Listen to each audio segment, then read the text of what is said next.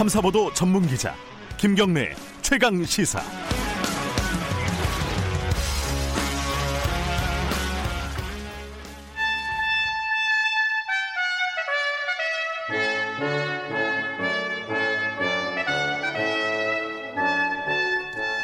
네, 김경래 최강시사 2부 시작하겠습니다. 박지원 의원과 함께하는 고품격 정치 토크.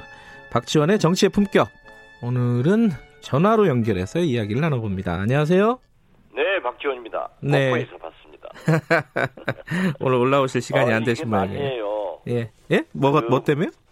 아니, 예. 코로나 바이러스 때문에 아, 하루에 7, 8천 명 타던 예. 목포의 그 유명한 해상 케이블카에도 거의 손님이 없습니다. 아, 지금 뭐 마스크 쓰고 손 예, 세탁하고 대, 대중교통도 다 목포로 그래요. 예. 예. 아, 오늘 뭐 정치권 얘기 여러 가지로 하려고 했는데 전화로 좀 여쭤보겠습니다. 네, 그렇습니다. 예, 예. 먼저 그 종로 얘기부터 좀 해보죠. 이 자유한국당 황교안 대표 종로 출마한다고 예측하신 거잖아요. 그 박지원 의원께서. 제가 등 떨밀려서라도 황교안은 출마한다 했는데 적중했네요. 예. 자, 이게 근데 좀 늦은 거 아니냐 이런 얘기 있어요. 어떻게 보세요? 뭐 아직 오늘부터 65일 선거가 남았기 때문에 네. 늦기는 늦었고 예. 우황좌황한 그 모습에 리더십에 많은 상처를 냈지만은 네. 어떻게 됐든 종로 목장의 결투장에 뛰어든 것은 아주 잘했다고 생각합니다. 아, 이건 잘한 거다. 예, 잘했죠. 아니 근데 이게 사실은 이제 뭐 뚜껑을 열어봐야 알겠지만은 조금 밀리잖아요 여론조사를 보면은 황교안 대표가 거예요. 예 그런데 잘했다고 하는 건 어떤 의미예요? 그래도 제1야당의 대표가 네, 쉬운 것을 찾아가려고 심지어 용인 등몇 예, 곳에 에, 여론조사를 넣는 것은 공당의 대표의 자세가 아니죠. 음, 에, 그런데 결국 등 떠밀려서 종로에 출마 결심한 것은 그 자체는 잘한 것 아니에요. 음, 당나 그 결정은 종로와 국민과 국민들이 결정할 문제이지만은 어떻게 됐든 한국당의 대표로서 어, 많은 리더십에 상처가 났지만은 종로를 선택해서 한- 일합을 하겠다. 네. 그것은 잘했다고 생각합니다. 지금 황교안 대표도 그렇고 지금 이낙연 의원도 마찬, 아, 이낙연 그 전 총리도 마찬가지 아닙니까? 이 둘 다 굉장히 유력한 대선 주자예요. 그렇죠. 지금 현재는 네. 1, 2 위, 2위는 아니죠. 황교안은 사실상 윤석열 총장한테도 밀렸으니까 예. 다행히 뭐 윤석열 총장이 대통령 후보 하지 않겠다 나를 빼달라 했기 때문에 사실상 2위가 되겠죠. 네. 그러니까 이 대선 전초전으로 봐도 되는 건가요? 지금 현재는 사이로 총선의 그런 빅 이벤트가 종로에서 이루어지기 때문에 네. 대선 전초전으로 보는 것이 정치권에서는 당연한 것 아니겠어요?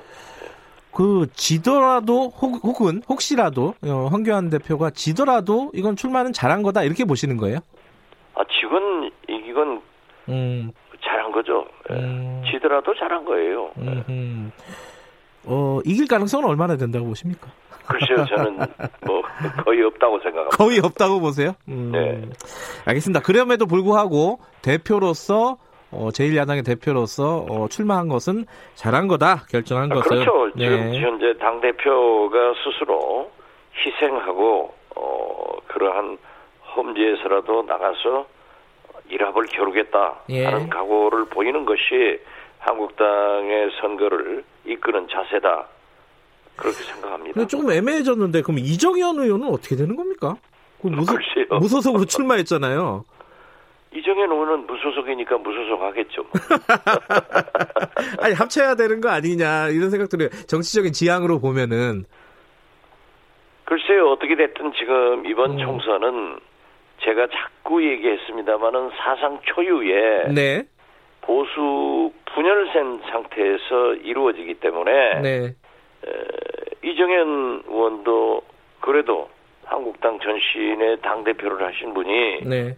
이제 와서 또 물러설 수도 없는 것 아니에요. 음흠. 그렇기 때문에 거기서 해보겠죠, 뭐. 음. 근데 이제 황교안 대표가 종로 출마하면서 어 사실 이제 홍준표 전 대표 그리고 김태호 전 지사 어, 이런 분들한테 이제 험지, 수도권 험지로 좀 출마해달라 이렇게 얘기할 여지가 높아진 거잖아요. 근데 두 분은 마음이 변할 생각이 없는가 봐요. 그죠? 어, 심지어 한국당 김영호 공관위원장이 고향으로 찾아가서 네.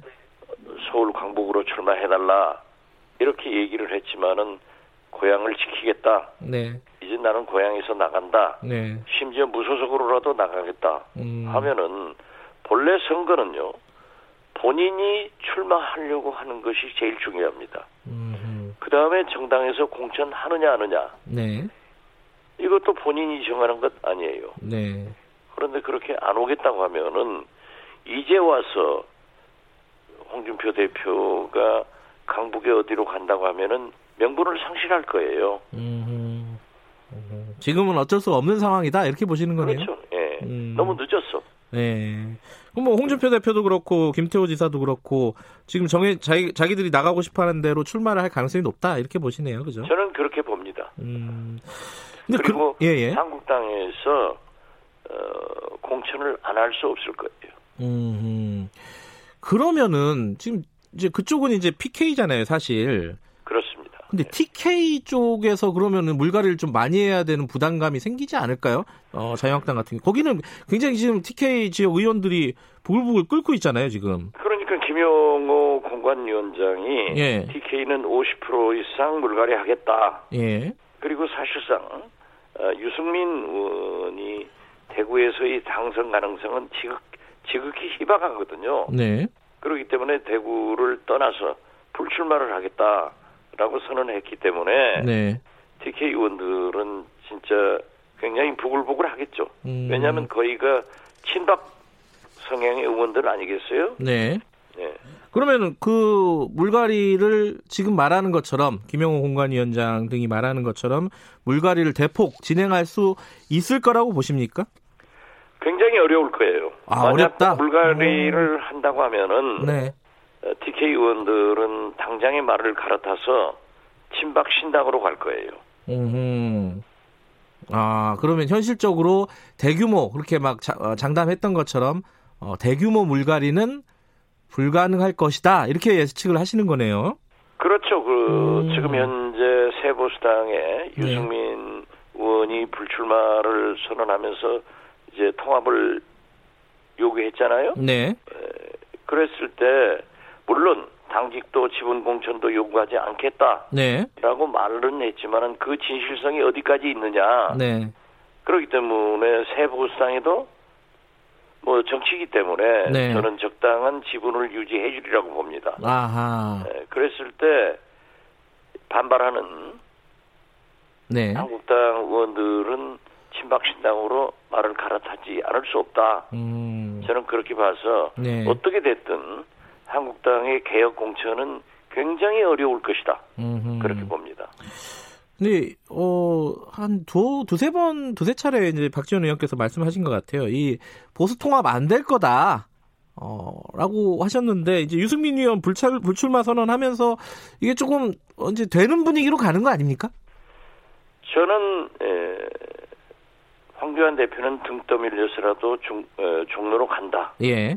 그리고 보수 통합은 대통합은 절대 안 된다. 예. 라고 했는데 그러나 황교안 대표가 종로로 가고 예. 유승민 대표가 서울로 대구를 떠나면은 가능할 것이다. 음. 또는 황교안, 유승민 두 분이 다 불출마 선언하면 가능할 것이다 했는데 네.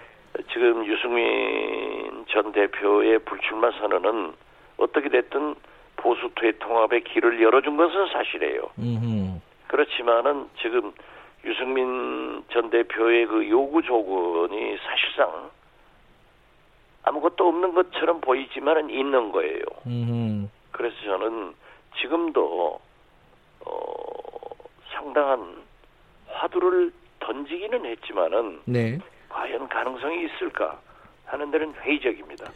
그러나 어떻게 됐든 네. 유승민 대표의 불출마, 황교안 대표의 종로 출마는 네. 보수 대통합의 길을 열어주고 있다. 음. 그러니까 우리 진보 세력에서도 그렇게 꽃놀이패로 즐길 게 아니라 네. 잘 잘못하면은 코 다친다 음. 하는 생각도 같습니다. 어, 요구 조건이 아까 있을 것이다. 어, 명시적으로 얘기는 안 하지만 그거는 당연히 뭐 지분 아니겠습니까? 공천권 같은? 당연히 그러기 때문에 한국당의 개혁 공천이 문제가 되는 겁니다. 음, 음. DK의 물갈이 그랬을 때 친박신당으로 넘어가는 그 의원들 또 새보수당에 대한 배려. 네. 이렇게 됐을 때 개혁 공천이 되겠느냐. 네. 이것이 가장 초미의 관심 아니겠어요? 예. 저는 잘 안 되리라고 봅니다. 아 여전히 여전히 잘 안 될 가능성이 높다고 예측을 하고 계신군요. 아니요, 제 보수 대통합은 네. 길은 트였지만은 확실하게. 예. 그러나 항상 디테일의 악매가 있듯이 네. 그러한 공천에서 개혁 공천, TK의 물갈이 지분 네. 이런 걸로 악마가 숨어 있다. 음흠. 그렇게 보고 있는 거죠. 음, 20일 날 어, 지금 신당 창당하겠다는 게 로드맵인데 그 안에 이, 지금 말씀하신 부분이 어떤 갈등이 불거질 가능성이 높다 이렇게 지금 예측하고 계시는 걸로 그렇기 때문에 네. 황교안 대표도 환영한다는 말씀 위에는 일치 안 하잖아요. 음, 알겠습니다. 이 부분 좀 지켜보고요. 민주당 얘기 조금 여쭤볼게요. 그, 그 정봉주 의원에 대해서 결국은 부적격 판정 내렸습니다. 이거 이유가 뭐라고 보십니까? 부담스러웠겠죠, 아무래도? 아무래도 미투 관계가 네. 1심에서 무죄를 받았을 망정 항소심의 계류 중에 있기 때문에 어, 부담이 됐겠죠. 예. 어, 이거 정봉주 전 의원도 그렇고 김의겸 대변인 전 대변인도 그렇고 이게 좀 부담스러운 그 문의장 어 문희상 의장 아들도 마찬가지고요. 부담스러운 부분들은 어, 다 정리하는 분위기예요 민주당이. 글쎄요, 뭐 어떻게 이상하게 김우겸, 문석균, 예. 정봉주, 예. 저하고는 다 가까우신 분들인데 아, 그렇습니까? 예. 굉장히 애석하기도 하지만은 네, 네. 민주당으로서는 총선 승리를 위해서 그러한 길을 갈 수밖에 없었겠죠. 네. 어, 지금 대한신당 얘기도 여쭤봐야 될 것 같습니다. 이 바른미래당하고 민주평화당하고 통합 이거 어떻게 되고 있습니까? 지금 어, 통합 선언을 하는 건가요? 뭐 오늘 또 만난다고 그러니까 예. 통합 선언은 어, 할 수가 있을 겁니다. 아 그래요? 그렇지만은 어... 우리도 또 디테일이 문제가 있기 때문에 예. 에, 우리는 유성엽 통합 추진위원장에게 전권을 주고 네. 어, 저희들과 의견 교환을 하고 있기 때문에 예. 제가 구체적으로 어, 말씀드릴 수 있는 입장은 아닙니다. 아 그래요. 근데 여기도 마찬가지로 이 바른미래당, 대한신당, 뭐 민주평화당 이 3당도 마찬가지로 결국은 어, 변수는 뭐 지분이나 공천 아니겠어요? 아, 당연히 그런 거죠. 예. 그렇기 때문에 지금 현재 우리 대한신당의 주장 또 의원들은 네. 우리가 나서지 말고 네. 어, 통합해서 네. 좋은 외부 인사를 모셔서 음. 그분에게 정권을 줘가지고 공천 또는 비례대표 공천도 그분 책임하에서 할 수 있도록 하자. 음. 그러니까 현재 현역 의원들, 네. 특히 중진 의원들은 앞서지 말자 네. 하는 것이 우리 당의 입장입니다. 아 그러면 뭐 공동 지금 현재 3당의 대표들이 뭐 예를 예컨대 공동 대표를 한다든가 이런 건 아니고 외부 인사 그렇게 3당 현재 대표들이 공동 대표를 한다고 하면은 네. 그 진보 세력의 군소 정당의 통합이 그래도 국민에게 무슨 감동을 주겠어요? 아하. 그래서 외부 인사, 외부 인사에게 정권을 주는 형태로 지도 체제가 마련이 될 가능성이 높다. 이렇게 보시네요. 그렇게 돼야 된다. 아. 하는 것을 우리 당에서는 가지고 있습니다. 그렇게 돼야 된다. 문제는 예. 손학규 대표나 정동영 대표가 네. 이러한 것을 어떻게 받아들이며 네. 어떻게 처리를 할 것인가. 네. 이게 관건이 되겠죠. 아, 손학규 대표 어, 정동영 대표 지금까지 그 두 분의 어떤 입장들은 못 들어보셨어요? 저는 유성엽 우리 당 통합추진위원장이 예. 전적으로 맡고 있기 때문에 네. 그분을 통해서 간접적으로 듣고 있어서 네. 제가 그러한 얘기를 밝힐 예. 그런 위치에 있지도 않고 네. 지금 현재 밝힐 단계도 아니다. 예. 이렇게 말씀드립니다. 알겠습니다. 지금 그 3당이 결국 제3지대라고 하지만은 결국 기반은 호남 아니겠습니까? 그죠? 호남을 기반으로 해서 전국 네. 정당으로 나가야죠. 근데 이 호남 쪽의 변수들이 안철수 전 의원이 이제 국민당을 창당을 했습니다. 이게 호남에서 경쟁 구도가 이 제3지대와 어, 만들어질 가능성이 높지 않겠어요? 어떻게 보세요?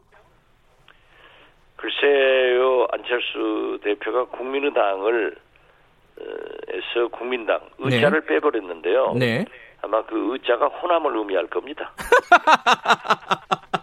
아니, 아니 그거는 아 예 뭐라고 제가 코멘트하기가 어렵네요. 예. 예. 별로 호남에서는 회자되지 않습니다. 아 그래요? 음, 뭐 어찌 됐든 그 호남이 민주당도 있고요. 어, 기존에 바른미 아, 더불어민주당이 있고 제3지대가 있고 안철수 신당 아 국민당이 또 들어왔단 말이에요. 그러면 호남 구도가 굉장히 복잡해진다 이렇게 느끼는 분들도 있을 것 같아요. 어떻게 보세요?